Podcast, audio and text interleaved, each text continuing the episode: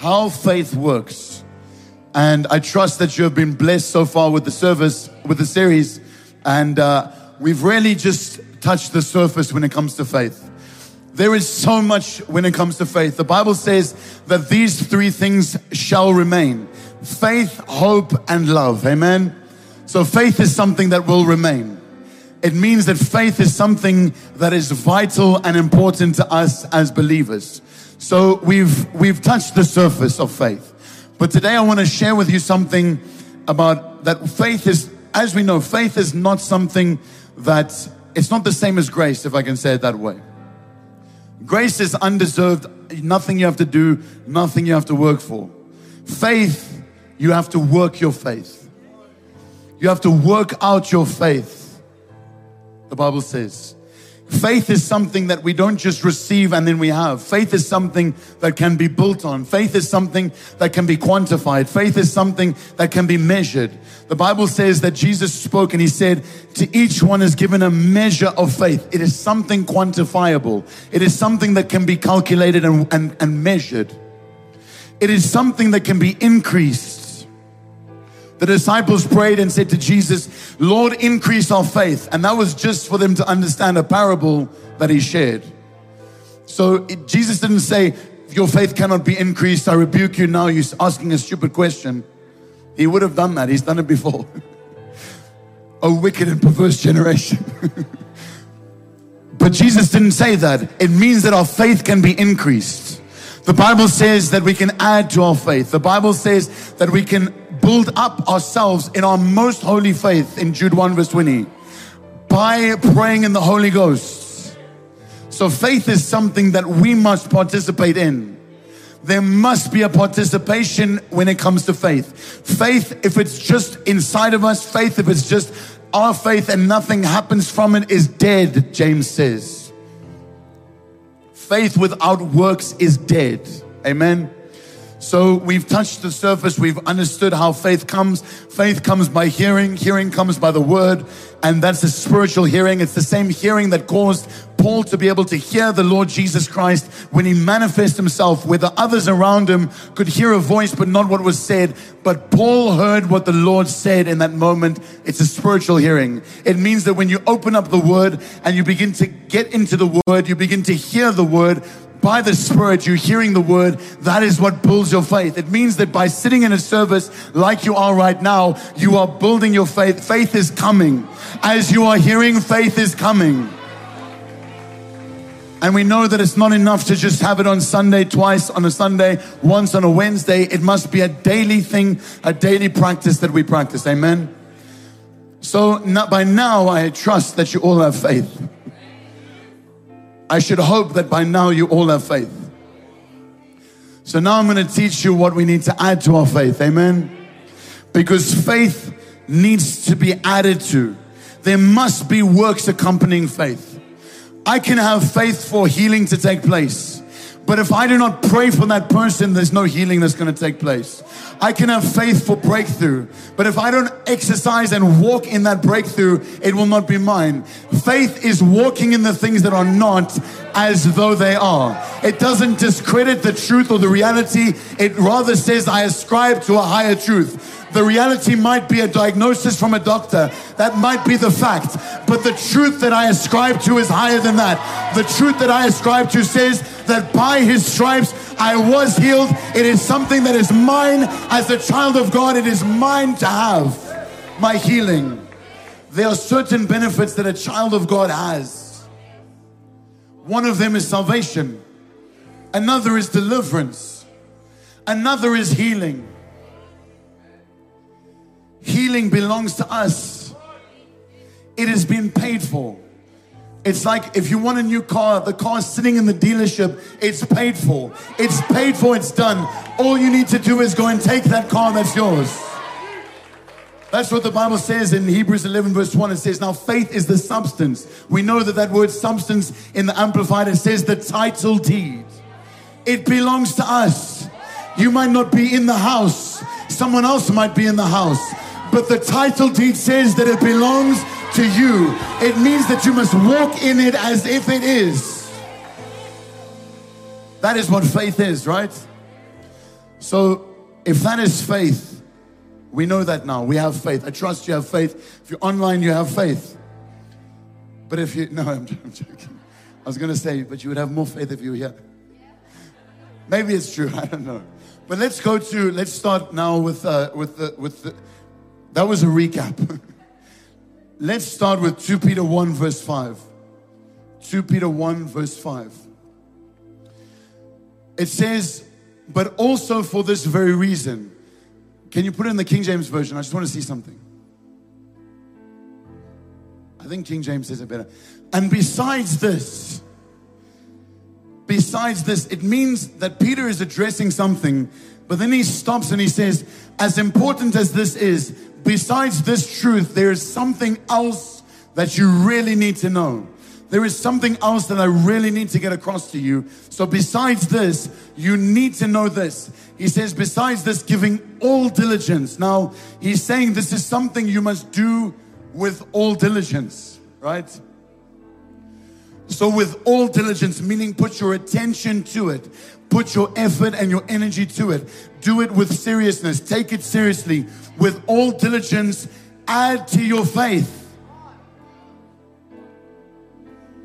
So, Peter is saying, I know you have faith, but faith by itself is not enough. It's the same problem that James addresses in James chapter number two. He says that faith without works is dead. Your faith by itself is not enough. There must be things that you add to your faith. So he says, add to your faith virtue. And we'll get into each of these points. But he, he says seven things we must add. Add to your faith virtue. And to virtue, add knowledge. Next verse. And to knowledge, add temperance and to temperance, add patience. That's the swear word in Christianity patience. And to patience, you must add godliness. And to godliness, you must add brotherly kindness. And to brotherly kindness, you add charity, right?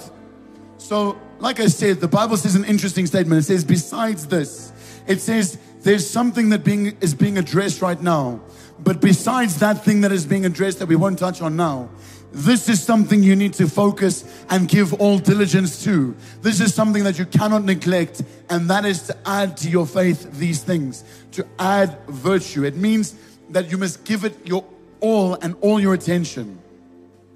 The problem is, many of us have not added to our faith. So you say you have faith for something, and you probably do. You have faith for that thing. But there is nothing added to that faith to cause it to happen. And I'll explain now. So, what does it mean when you add something? Okay, if I say one plus one equals two, right? Addition, in maths, addition. So, when you add something, it doesn't mean that you, this is not a progression.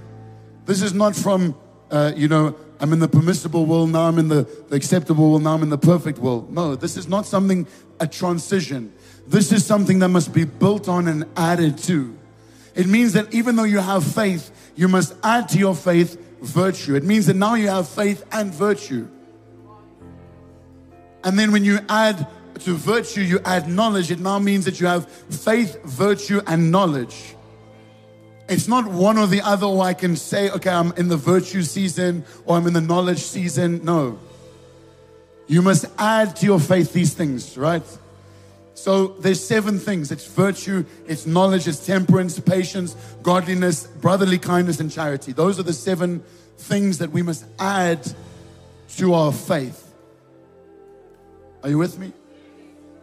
Okay. So like I said, have you ever said, seen somebody, or maybe it's been you, where you say you have faith for something, but your story isn't changing? You sing on Sunday, my story is changing. You have faith, but your story isn't changing. Nothing has happened yet.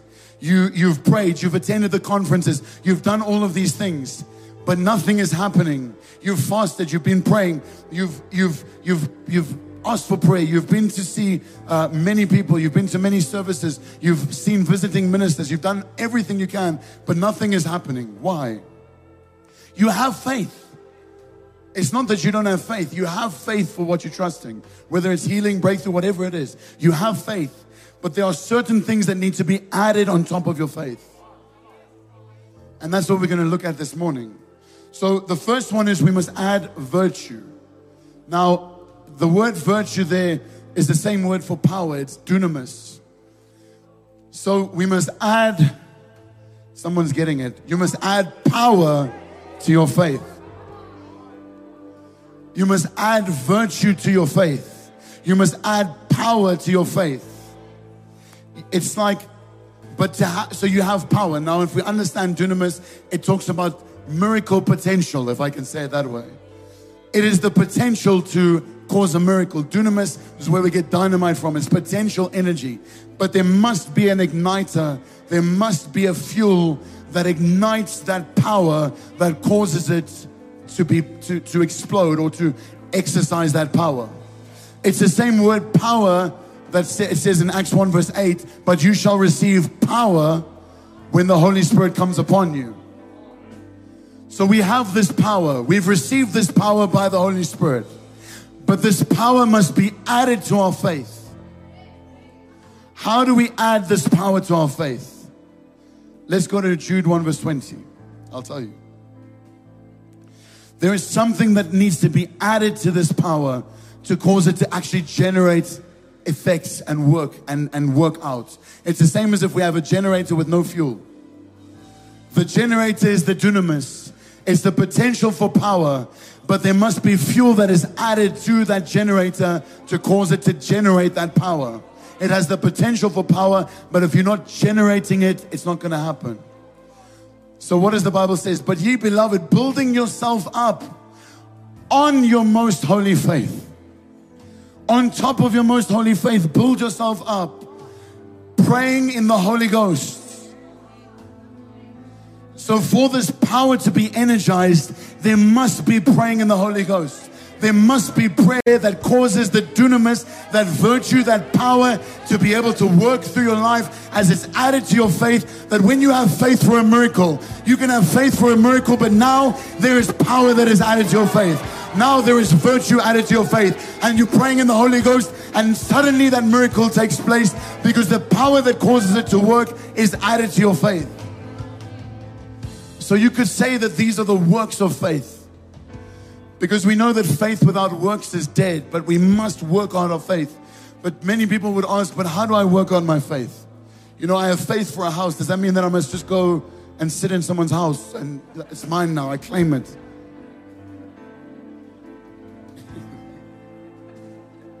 so these are the works of faith. We must add to our faith virtue. Power, that word virtue is described as the ability to cause change. It is the ability to cause change to take place. That is the word power, the word virtue uh, from 2 Peter. So, an example, maybe there's somebody or uh, somebody in your life that needs a healing. You've stood in faith. You've maybe, you know, you're praying for that person. You're trusting God. You have faith for that person. But when you pray in the Holy Ghost and you build up that that, that generating that power, that dunamis, that power that's in you, that is when the change can take place. That is when you feel the power come upon you, and suddenly you can begin to pray for that person and they get healed. That is that power that we're talking about. So we must add to our faith virtue. It's something that must be added. It's true that faith is good. But the Bible says faith without works is dead. Faith is the substance of the things hoped for. Faith is what we can stand on, it's our foundation that says that this is the truth. But you can know all the truth. If you do nothing with it, it doesn't mean anything to you. It's like many people who, who know that they are healed. I, I shared this testimony um, with, I was in Cape Town last week with Pastor Stefan's church. And I shared the testimony of the time that Pastor Stefan prayed for me with Prophet. And I got healed. And I knew that you could get healed. I was a youth leader. I was facilitating that youth camp. I was organizing that thing, if I can say. Prophet Leon was there as the speaker, and I, I was running the thing. I was the, the, the leader of the church, youth leader. So I knew these things. It wasn't a foreign concept. I knew that the Bible says, by his stripes you were healed. I had seen people in church get healed. I was in the service that Prophet Leon talks about where he pulled the woman out of a wheelchair who had had a, a broken hip and she began to walk around the church with him. I was there, I'd seen it. But there was something that was not there. Because when I was hurt my back badly, I had already hurt it before and then I hurt it again at this camp. I couldn't walk. It felt like something was out of place. It was so excruciating. And my first thought is, I need medicine. I'm going to go to the hospital. I need to do this, need to do that. So Pastor Stefan and Prophet like, no, let's pray for you. I'm like, oh yeah, let's do that. we can try that one too. And as they put their hand on my back, I felt my back straightening and I'm like, what are you doing? that was my first thought is, what are you doing to me? Don't you know I'm in pain? and when I got healed in that moment, I jumped up and I was shocked because I was like, what happened? How did this happen? Me, a born again, spirit filled, tongue talking believer, got healed and was shocked that the Bible says that by his stripes you were healed. And the Bible says, lay hands on the sick and they shall recover. And I'm shocked that it's now happening in real life right in front of me because it's now personal to me. It's not something that I've heard about, seen, and spoken about and believed. It's something that I've experienced for myself. Where the Bible says we have tasted and handled these things. No one can convince me that you can't get healed. I've been healed. your story is not my story. I'm sorry to tell you. If someone's trying to convince me, no, it's not true. But the point is that there needed to be something. They had faith for healing. I even maybe had faith for healing, but maybe not because I doubted because I was shocked. I revealed my lack of faith, but it's changed now. But they could have faith for my healing, but I would still have had that condition if they didn't take action. If there was no power added to that faith, if there was no virtue added to that faith, that's the condition of many people is that we have faith for something, but there's no virtue or power being added because we're not praying in the Holy Ghost. So we're not causing, we, our generator standing there. We've been given the power. The generator standing there. We need to put the fuel in and turn it on. So we need to add to our faith. Having faith, I said, is good. It's fine to have faith. But if you want to be effective and see results, there must be something added to your faith. This is the works of faith. If we look in Galatians, we don't have to go there. Galatians chapter number two, it speaks of, of if somebody comes to meet you and they come to you with a need and they come requiring something and you say to them, peace, just go, go in peace, and you do nothing for that person, then you don't have faith. That is not faith. If faith has got works. James says, Show me your faith, and I'll show you my faith by my works. How will the world know that we have faith if there's no works accompanying us? It's one of the biggest indictment of the of the world on Christianity. Is that we talk about this power, we talk about that we have the spirit, that we have that healing is our portion, we have deliverance. We talk about all these things, but too few people are actually demonstrating what we believe. It's like I love the story of Benson Idahosa because he got saved and in a service, his pastor is preaching, saying, if you, if these signs shall follow those who believe. They will cast out devil, they will heal the they'll even raise the dead. He's preaching. So Benson Idahosa goes up to him afterwards and says, Is it true what you say? Is it true what you say that if I believe I can raise the dead? So the pastor said, Yes. Then he says, Have you done it? He says, No. And the story goes that Benson Idaho Idahosa, riding on his bicycle, left that church service going around to every village asking, Is there someone dead in your village that I can pray for?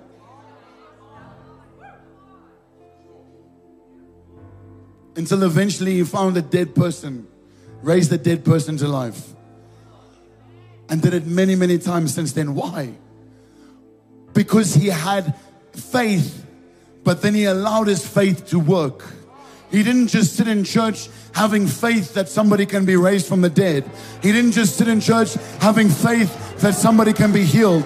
He didn't just sit in church having faith that somebody can be saved, delivered, and set free, that your situation can change. He did something with his faith. He caused his faith to move from faith into works, and it caused his faith to be alive. Because faith without works is dead. Amen. Have your seats, have your seats.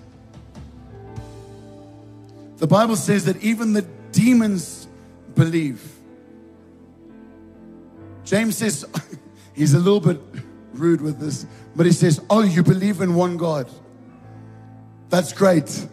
Even the demons believe, and they believe and tremble. Some of us just believe.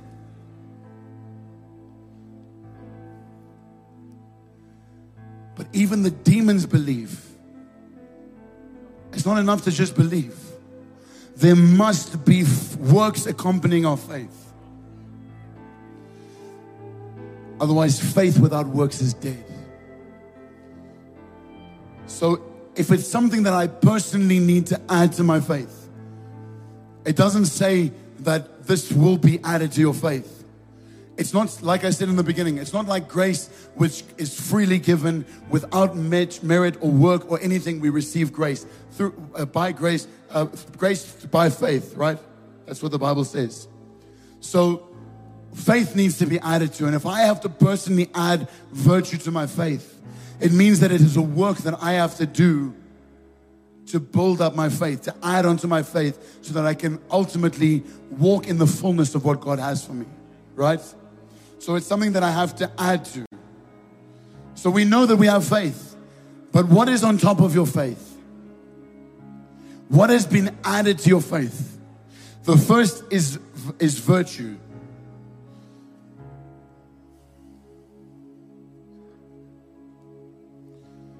It's not enough to just say that we believe there is a God or we believe that God will heal. If you believe it, then do it. If you believe that the Spirit, the same Spirit that rose Christ from the dead, is living and breathing and moving inside of you, then by that same Spirit, by that same power, you can lay hands on the sick and they will recover. By that same Spirit, by that same power, you can minister and reach out to the people in your workspace, wherever you are.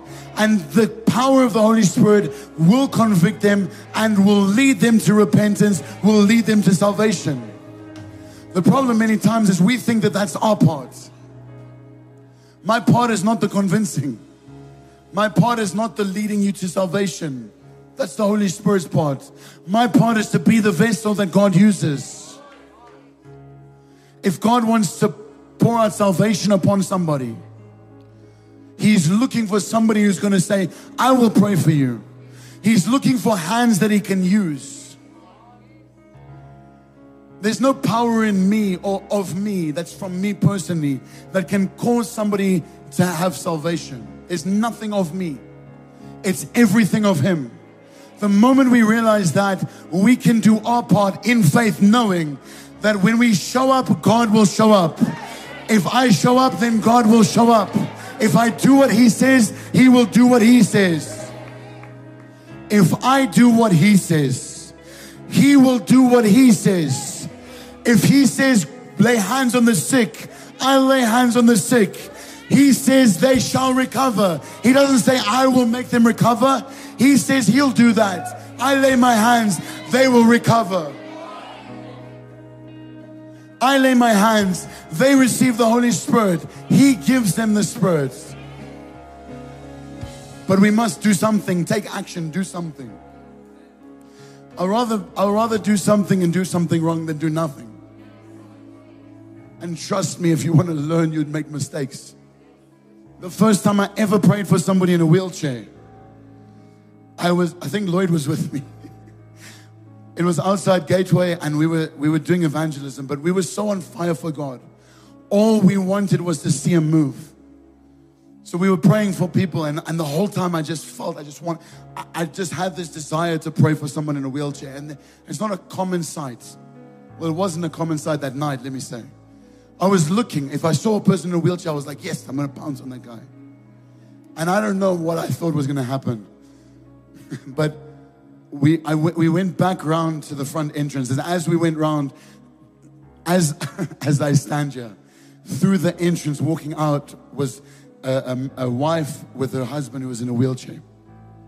And I'm like, yes, I'm like, yo, this is confirmation. This person's going to stand and walk. As I get there, I'm like, can I pray for you? He's like, yeah, okay, sure. And then he says, but I must tell you that I've been to Benny Hinn and I've been to these services and I'm just like, I'm like freshly saved. I'm listening to Benny Hinn all the time. I think that I'm like, yo, he's, he's something I'm nowhere. He tells me these things. I've been praying for Benny Hinn. I've been to many services. I, I and I'm just like, yo. so I'm almost like, is it okay if I don't pray for you? so I prayed for this person, but I prayed no faith. My faith was shot at that point. I'm thinking, yo, if Benny Hinn can't heal this guy, who am I to touch him? I'm like, okay, you know, Father, we thank you I'm like praying for him and I'm thinking, what must I pray even? Because uh, I was I was ready to grab his hand and say, rise and walk, like Peter and James and John. Now I'm like, Father, we thank you that by his stripes he is healed. And, you know, uh, I pray right now that you would heal him. And, and I finished praying. I'm like, do you feel, I, don't, I don't know why, but I'm like, do you feel anything? Is anything happening? He's like, no. I'm like, okay. but uh, you learn things, you make mistakes. I allowed my faith to get impacted at that point.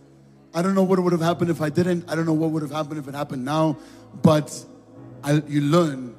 So don't be worried about making mistakes. Rather be the person that reaches out. It's like I, if somebody if somebody comes for healing, and I pray for them and they don't get healed, that does nothing to my faith. Because my faith is not in their healing. My faith is in the God who heals because I will not allow one time of something not happening to rob everyone else that I could potentially pray for. And let me say that anyone that I've ever prayed for that has been healed, it is because I didn't stop after the first times when I, they weren't healed. Don't stop when you when things don't happen the way you think it's going to happen. Because your faith is not in the outcome. I said your faith is not in the outcome. My faith is not in healing. My faith is not in breakthrough or deliverance or financial prosperity. My faith is not in those things. My faith is in the God who can cause those things. That is where faith is. Because the devil would love to tell you, oh, well, you know, it didn't happen that last. Oh, remember that one time you tried to pray for that person and nothing happened. For whatever reason. I'm not saying that it's okay that there's no reason. I'm not saying that. There can be many reasons. It can be my fault. It can be their fault. It can be no one's fault. But if you're trying to fault find, you're going to find that the fault is never with God. Smith Wigglesworth said, If God is not moving, then I must change because I must be doing something wrong. But that's a bit besides the point. There must be moments and times where you pray in the Holy Ghost where you build yourself up on your most holy faith. That you add that energy, that, that, that fuel to the power, the virtue that must be added to your faith. So that there can be power that accompanies your faith, virtue that accompanies your faith. Then it says, let's go back to, it's 2 Peter, um, it's 2 Peter, I think it's 1 verse 5, yeah. So then it says, add to your virtue knowledge. Oh, I actually have time. I'm thinking I must wrap up. No, I've got time. We can get into this.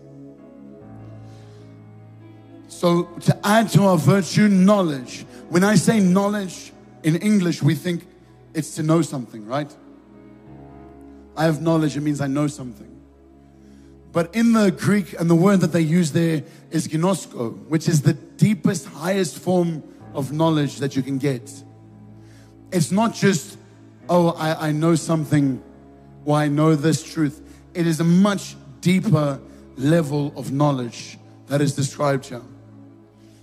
It's, it's talking about operating on a level of knowing.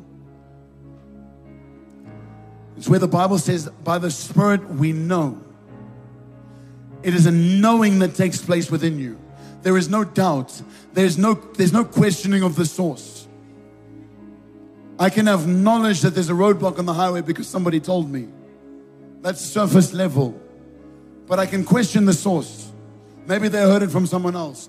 When you have this knowledge, it is a knowing that you know that you know. There is no question, no doubt. There is a knowledge that is inside of you that must be added to your faith. It's gnosko, it's knowledge that must be added to your faith. It's not a theory, it's not a thought, it's not something that somebody came up with. It is a knowing that you have. You know within yourself, it is knowing. So we know that you can add knowledge. There's many ways to add knowledge. One of them is to add knowledge by, uh, you know, going to school. You can you can accumulate, acquire knowledge. It's what they call acquired knowledge, or you can say scientific knowledge. I can go to school and I can add knowledge. I can go to university, study engineering, and I'll have the knowledge of an engineer. That's acquiring knowledge. In this, in, in, in this sense, you can acquire knowledge through reading the Bible. We understand faith comes by hearing, hearing by the Word of God. When you spend time in the Word of God, you have knowledge that is increased, and that knowledge can be added to your faith. Let me say it this way if you have faith but you have no knowledge, you don't know what needs to be different. If you don't know that you can have deliverance, you will sit with your demons your whole life and never have the life or the better life that God intended for you because you didn't know. So there must be acquired knowledge, accumulated knowledge. And that comes by spending time in the Word. But then there's also revelation knowledge. Revelation knowledge. That is when things are revealed to you by the Spirit. So there must be understanding, there must be knowledge that is added. For example, if somebody is sick, but they're unsaved, you can have knowledge that as a child of God, healing is their inheritance, it's their portion, it's a promise of salvation. So you can have that knowledge, lead them to the Lord, and minister to them the healing. That is having knowledge. So you can apply it, or you can try and pray and pray and pray and and you know see what happens.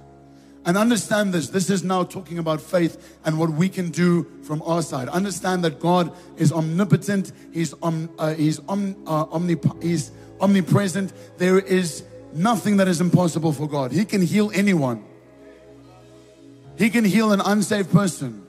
In fact, this last Sunday in Cape Town, a man came to me after the service and said, he first starts off the story by saying, um, you know, this hand, and he shows me his hand, and there's a massive scar on his hand.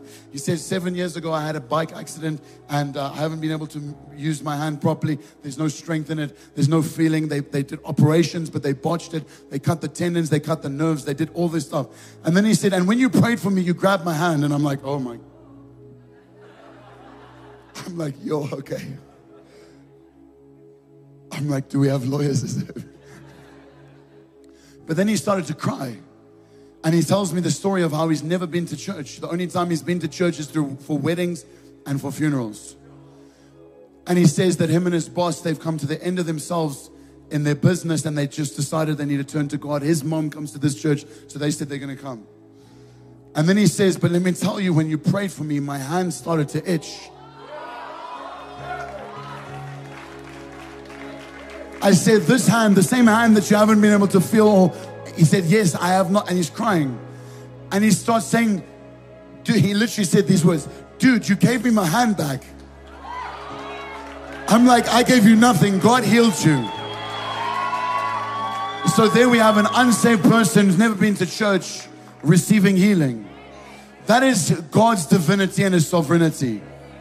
I promise you, I felt nothing when I prayed for that person. Like nothing. I was even like, Did I pray for you? I don't remember praying for you. It was like five minutes before. That is God's sovereignty and His divinity. He can heal anyone. He can heal you sitting in your chair right now without any of my involvement. There's nothing impossible for God. But when it comes to my faith, if I want to be diligent, with all diligence, I must add to my faith. If I want to be really diligent about my faith and working out my own salvation in fear and trembling, then I will add these things to my faith, knowing. In fact, I must hurry up because there's a lot I still need to get to. So we add knowledge. So we must have knowledge and understanding of how things work. Then you can leverage those things in the situation. Jesus had knowledge. When the devil came to tempt him, he said, Man shall not live by bread alone. He had knowledge that contradicted the situation directly. It's like I think Pastor Martin shared, you must open the book and find the place where it is written concerning your situation. You must know what is written concerning your situation. You must have knowledge. So you add to your faith virtue. You add to virtue knowledge. Now you have faith virtue, and knowledge, they're all added together.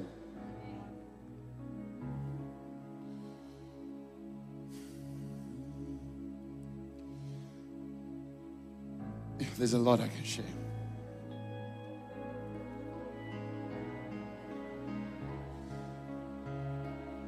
What do you think you carry?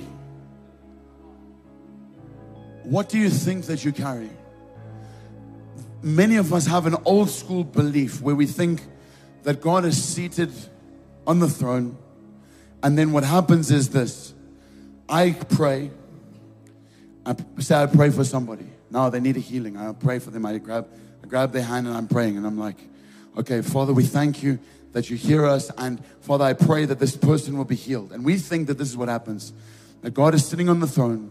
And then he stands up. And then he's like, oh, I'm being called then he comes down and then he heals the person and then we, he goes back to the throne and he sits down. I don't know what God you serve, but that's not the God that I serve. He has given us His Spirit. He's placed the same Spirit that rose Christ from the dead within us. We need the knowledge that that is the truth. It's a knowing. It's not just an acquired knowledge. It's not just something that I've heard or learned. It's something that I know. It's a knowing that takes place inside of me. Amen. Have your seats. Have your seats. For example, if Jesus says, if you believe, if if one believes and, and if you believe this, that Jesus said, you shall lay hands on the sick and they shall recover if that's a knowing inside of you, then when you lay hands on the sick, they will recover. Because you have this knowledge. If you don't have that knowledge, you won't lay hands on them. And then they still won't recover. So why not just take the step? What if they do? What if your back does get healed and you get shocked? So it says that we must add to our knowledge temperance. Add to knowledge temperance and to temperance patience and to patience godliness. So to knowledge we must add temperance. What is temperance? When you think of temperance you think temper. So temperance is control of your temper or another word is self-control temperance is self-control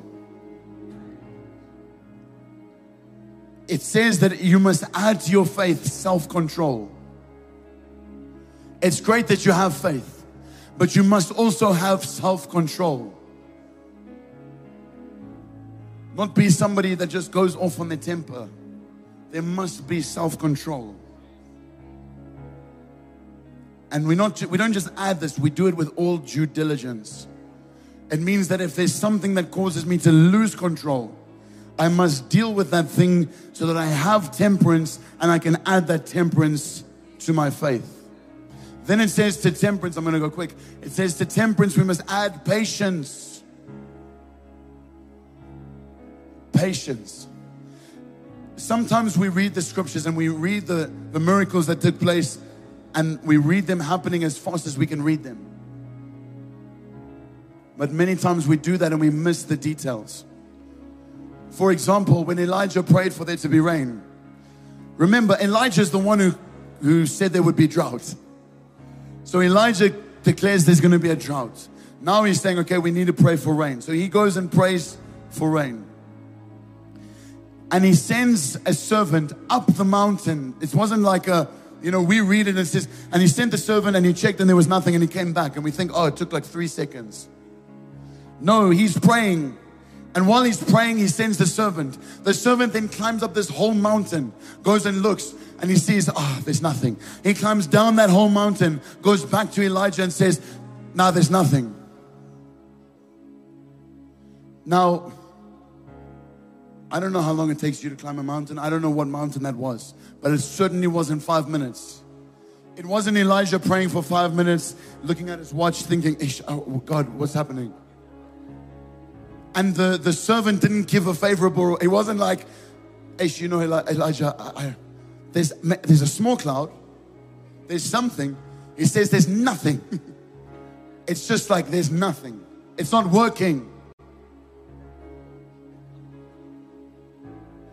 It's not working. Too many people give up the first time it's not working.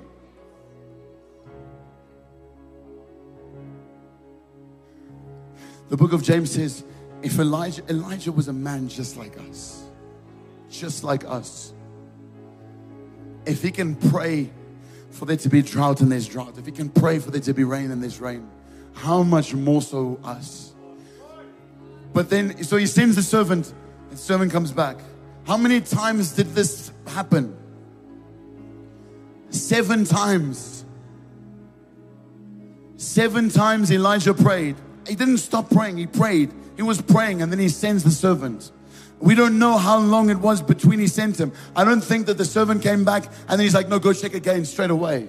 He would have said, okay, let's pray. Pray more. Seven times he sent him back. And when he came back, he said, the final time, he said, there is a cloud as small as a man's fist. But for six times he said, there's nothing happening. What if Elijah gave up after the fourth or fifth or even sixth time? There must be things that are added to our faith. One of them is patience. We must add patience. It's an ingredient that must be added to our faith. The same is true for Elisha. Because Elisha prayed for a dead Elisha sent his servant to go and pray for a dead boy the dead boy of the, of the woman um, that built him the house. He sends a servant. The servant prays and nothing happens. Then Elijah, Elisha comes in and he prays. Now he's praying for this person. The Bible even says that he begins to walk to and fro. You can imagine the situation. He's praying, he's walking, he's praying, he's walking, he's, and, and nothing's happening yet. His servants already prayed. He imagine if it's you Put yourself in the situation. You come to this child's the room of this child who's dead. The child that you you prophesied would come. The promise is dead. You come in there and you pray and nothing happens. You're going to look at the people that are with you like, what now? Elisha prayed again. He walked to and fro. He did not give up on the healing. He did not give up on the promise. He did not give up on the miracle that needed to take place. He had patience, and then the Bible says that the child began to sneeze seven times. We need to add to our faith patience. I wonder, and I'm scared to think of how many breakthroughs I never received because I gave up. We say, oh, you know, if it's God's will. I don't know if I shared the story of how we tried to raise a dead person from the dead. I'm just glad that I can also share some healings that actually happen and not all the botched attempts. We, we, we were at a conference. Lloyd was also there. it's so it's me and Lloyd that we have this problem. So you with me this with this. So we were at this conference. It's about faith. We're hearing about faith. When our faith has stood up, we're like, man, we can do anything. And we had been there was a move of the spirit that was happening amongst us. We had been praying at the hospitals every week. Just, in fact, they, we would go to the hospitals, and the the people that we prayed for the day before aren't there anymore. And we asked, "What happened?" No, this person's now fine. This this person who had all these pins and, and stuff in his bones, now he's healed. He's fine. We were emptying the hospital rooms. So we were praying for this one person. He was in ICU, and he had I can't even remember what the condition was, but we were praying, and man, when you pray like that in a hospital bed with somebody, the presence of God is so strong, you just begin to speak. So we, we like prophesying, no, you will live and this will happen. And, and we like speaking all these things. Then three days later, he died. But he died in the middle of this conference. We like, no, we have faith. We have faith. We, we, there's a word that's been spoken. This is a contradiction to the word. And all these things, we have faith. We're going to go pray for this person. We go. We go to the hospital. We ask the hospital, where's the morgue? They tell us. We go to the morgue. The person at the morgue is like, what do you want to do? We're like, no, can we go into the, can you bring this body out? They're like, no, they're in the freezer. I'm like, can we go in the freezer? At that point, we're like, we don't care about nothing. We just want to pray for this person. He's going to come back to life. So they're like, no, you can't, but you can go into the preparation room. So we're standing literally outside of the door to the freezer. The body is in there. And we are like praying and believing that that man is going to walk through that freezer any minute. But we pray and, you know, it was after the morning session. We wanted to get back to the evening session. And we're praying, and it's like been an hour. And we're like, then we start to pray. Now we're like thinking, ish, you know, we've already prayed now. If it's God's will, it'll happen. and we start saying all of these things. You know, no, we've already done this. We've already done that. And then we're like, nah, it's, it's fine. We've, we've prayed now. If it's God's will, this person will be healed. He'll come back from the dead and he'll come out of this freezer. And we, we were expecting even, we had so much faith, we were expecting the phone call. We were thinking this person's family is going to phone us and say, yes, he's alive. And we went back to the service that night and the message was still on faith, but now it was on what faith is not. And I think eight things were listed and we ticked every box that day. but it requires a patience. It's like Smith Wigglesworth, he pulled a man out of his own casket in his own funeral. He interrupted the funeral service. He was sitting in the chair and he got so frustrated with the situation. While the pastor's still ministering the funeral, he jumps out of his chair, grabs this person out of the casket, begins to slam him against the wall. And I'm thinking, at that point, there's no turning back. You can't exactly take that, bo- that guy and say, okay, what do you have to put him back in the casket?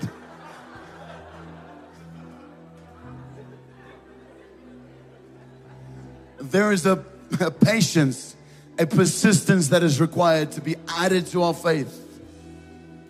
Smith Wigglesworth had faith for that man to be raised from the dead, but he also had the patience to slam him against the wall many times. But he came back to life. Smith Wigglesworth didn't have a different Holy Spirit. He didn't have a different spirit.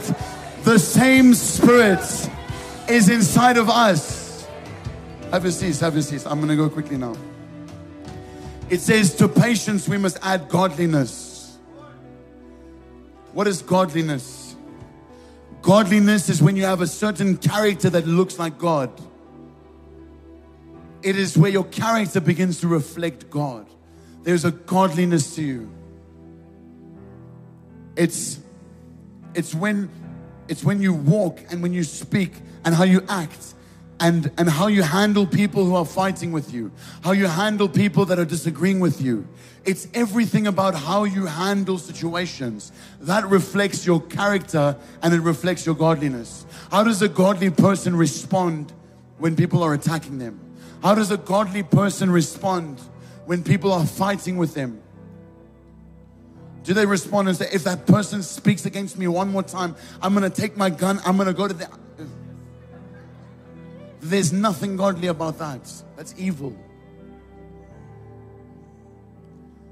Godliness must be added to our faith. Then it says, so it's a behavior. Godliness is a behavior. Then it says, to, to godliness, brotherly kindness Now, I'm, I'm glad that they said the word brotherly kindness because it's not talking about kindness to everyone.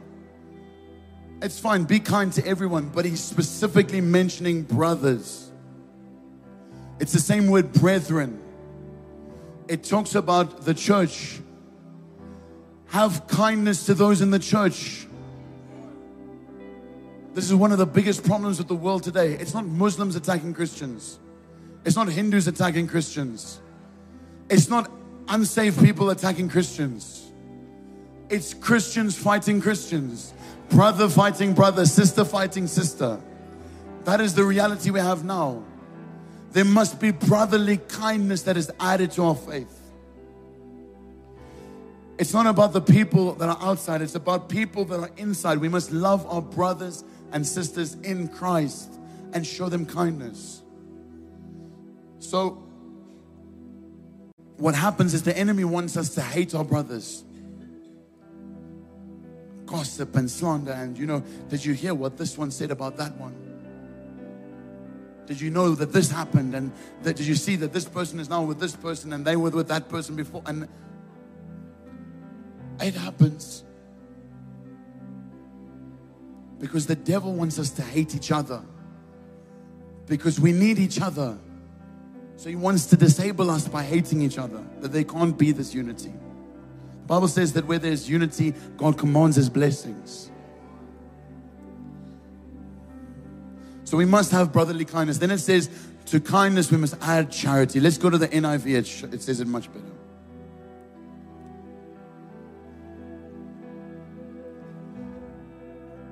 So to godliness, mutual affection, brotherly love, and to mutual affection, love.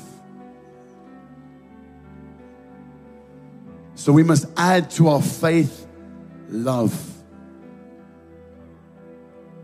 This is the most crucial part of all of this. Love must be added to our faith. I might have faith that can move mountains. But if I have no love, no mountain will move. I might have faith for miracles and breakthroughs, but without love, no miracles or breakthroughs will take place. There must be love that is added to my faith. And we know the Bible says a lot about love. In 1 Corinthians 13, we can go there. 1 Corinthians 13 from verse 1. It lists, there's 14 things or 14 monitors or measures of love that must be in your life for you to have love. This is the problem with many miracles not happening. Let me say this. Because what is the desire for the miracle? And this was, I didn't want to say it earlier because it would reveal this punchline. But when I prayed for that man in the wheelchair outside of Gateway, the motive behind it was I wanted to see, of course, him healed. But why? I wanted to go back and tell everyone I prayed for this man and they got, got out of the wheelchair. My motivation was not love. My motivation was boasting in myself. There must be love for faith to work. There must be love. If you must love somebody so much that you want them not to be in the situation, not for anything else.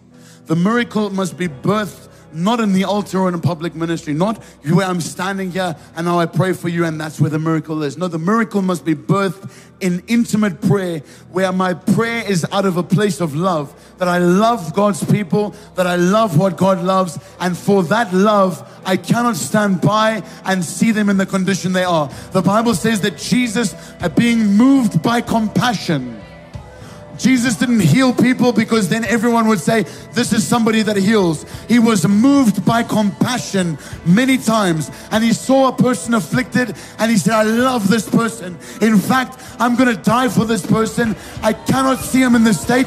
I'm going to pray for them and they're going to be healed. That is the motivation we must have when it comes to faith. Have your seats, have your seats. So it says in 1 Corinthians, uh, 1 Corinthians 13, it says, Though I speak with the tongues of men and of angels, but have not love, I have become the sound of a brass or clanging cymbal. Even our prayer with no love cannot be effective. it becomes like a clanging cymbal. In fact, another translation says it attracts demons even.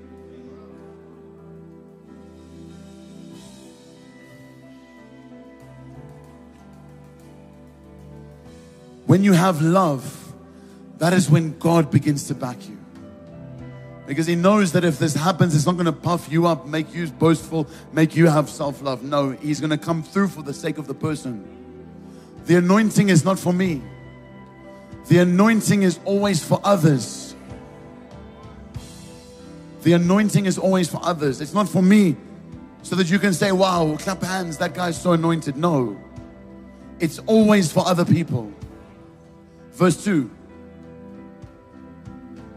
And though I have the gift of prophecy and understand all mysteries and all knowledge, and though I have all faith,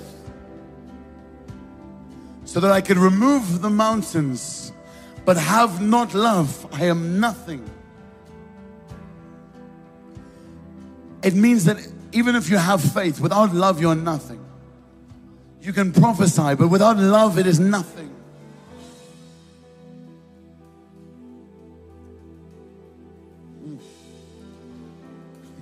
Verse 3 And though I bestow all my goods to feed the poor, and though I give my body to be burnt, but have not love, it profits me nothing. Even your giving without love,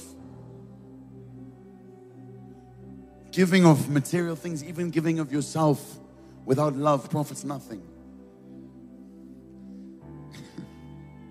So we must have love, okay? Next verse, this is where we start the list. These are the monitors of love. Love suffers long and is kind. Do you suffer long? Are you kind? That reveals that you have love. Love does not envy. I think in the Message Bible it says that love does not get upset when somebody else succeeds or does well. Love does not parade itself. Love doesn't say, I'm the greatest, look at me, I'm anointed, I prayed for this, I did that. No. Love is not puffed up, it's not boastful. Next verse. It does not behave rudely. This is the checklist. If you ever need to measure if you have love, are you rude? Are you puffed up? Love does not seek its own. Is it for me or is it for you? Love is not provoked. If I love, then you will not be able to provoke me. It thinks no evil. It does not rejoice in iniquity. This is a big one because we justify ourselves by other people's sins. Did you see so and so? They had they committed adultery. There's an affair. They're getting divorced. And what you're actually saying is, I'm better than that person. I'm, I, am i am doing well because I never did that. But the pride of your heart is worse than the sin of adultery there. The sins of the heart are worse than the sins of flesh, right? But rejoices in the truth. The truth of what? It rejoices in the truth that somebody else is blessed, somebody else is prospering, somebody else is receiving breakthrough. We rejoice in the truth. Next verse. It bears all things, it believes all things, it hopes all things, it endures all things. Love never fails. Why do things fail? Because they have no love. Love never fails, it cannot fail. But where there is prophecies, they will fail. Where there are tongues, they will cease. Where there is knowledge, it will vanish away. For we know in part and we prophesy in parts. But when it, that which is perfect has come, then that which is in part will be done away. So what it's saying there, it's a bit confusing because it sounds like when what is perfect is, it sounds like when when when we get raptured, there's going to be no need for prophecy and all these things, and, and that's one way of looking at it. But other scholars will say then that what is perfect is love. So when what is perfect, which is love, has come, then that which is in part, another translation says, will be complete. So I think it's the King James Version. Because it says done away, but it's not actually what it says in the Greek. Or maybe it's, I don't know, we try the NIV because it was one of the verses I was reading. It doesn't mean done away with like it's finished. Oh, oh man. But when completeness comes, oh, that was it, the completeness comes. So when the completeness comes, that is talking about love. It means that which is in part will also be complete. The part is disappearing. It's no longer in part. That's what it was saying. It's no longer in part. Now it is complete because it has love. But let's go back to, I'm going to close now. Let's go back to 2 Peter 1 verse. I think we were in verse 7 or 8, 8 or 9. I think verse 8. Let's go to verse 8. In the NIV, please. 2 Peter 1, verse 8. For if you possess, so now Okay, let's go back to verse 5. Let me just recap.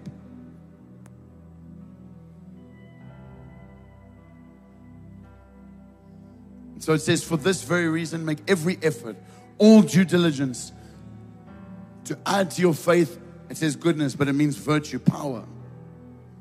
And to virtue, add knowledge. Next verse. And to knowledge, add temperance, self control. And to that, you must add perseverance or patience and to patience and perseverance, you must add godliness. And to godliness, you must add brotherly uh, kindness. And to brotherly kindness or mutual affection, you must add love. Next verse. For if you possess these qualities in increasing measures, not just, oh, I have now, I've got love, or I have godliness, or I have self control, or I have patience, or I have virtue and now I'm fine, I'm complete. It must be having these qualities in increasing measures. They will keep you from being ineffective and unproductive in your knowledge of our Lord Jesus Christ. It means that when you add these things to your faith, it prevents you from being ineffective. What's the opposite of being ineffective? It means that when you add these things to your faith, you will be effective and you will be productive in everything that you do. But you must not just add them, there must be an increasing measure. It must be something that I add and I build on and I build on. These are the works of faith that must cause my faith to become alive. Have a seat, have a seat. The next verse says, but whoever does not have them is nearsighted and blind. It means when you don't have these things in your life, you are short sighted and you're blind. You're blind to the things. You in this, let me paint the picture.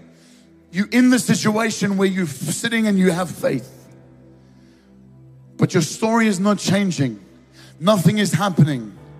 You're nearsighted. You're looking here and you're thinking, why am I not seeing there? Why am I not seeing that breakthrough? Why am I not seeing that promotion? Why am I not seeing that, that, that healing? Why am I not seeing that deliverance? Why am I not seeing that thing? Because I have faith and it's fine, I have faith. But I have never added anything to my faith.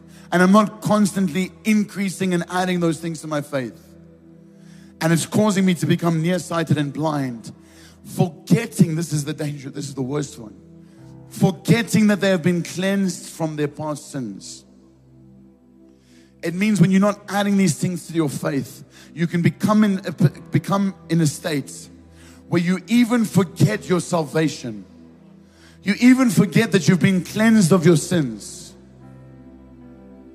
What does that mean? It means that I forget my state and my standpoint and where I am. I forget that I'm seated in heavenly places. I forget that I'm a royal priesthood, a chosen generation, a peculiar people that have been set apart for Him. I forget things like by His stripes I am healed because I am a born again, blood bought, washed in this blood believer. That is the condition that we can become in if we don't have the works of faith. Amen.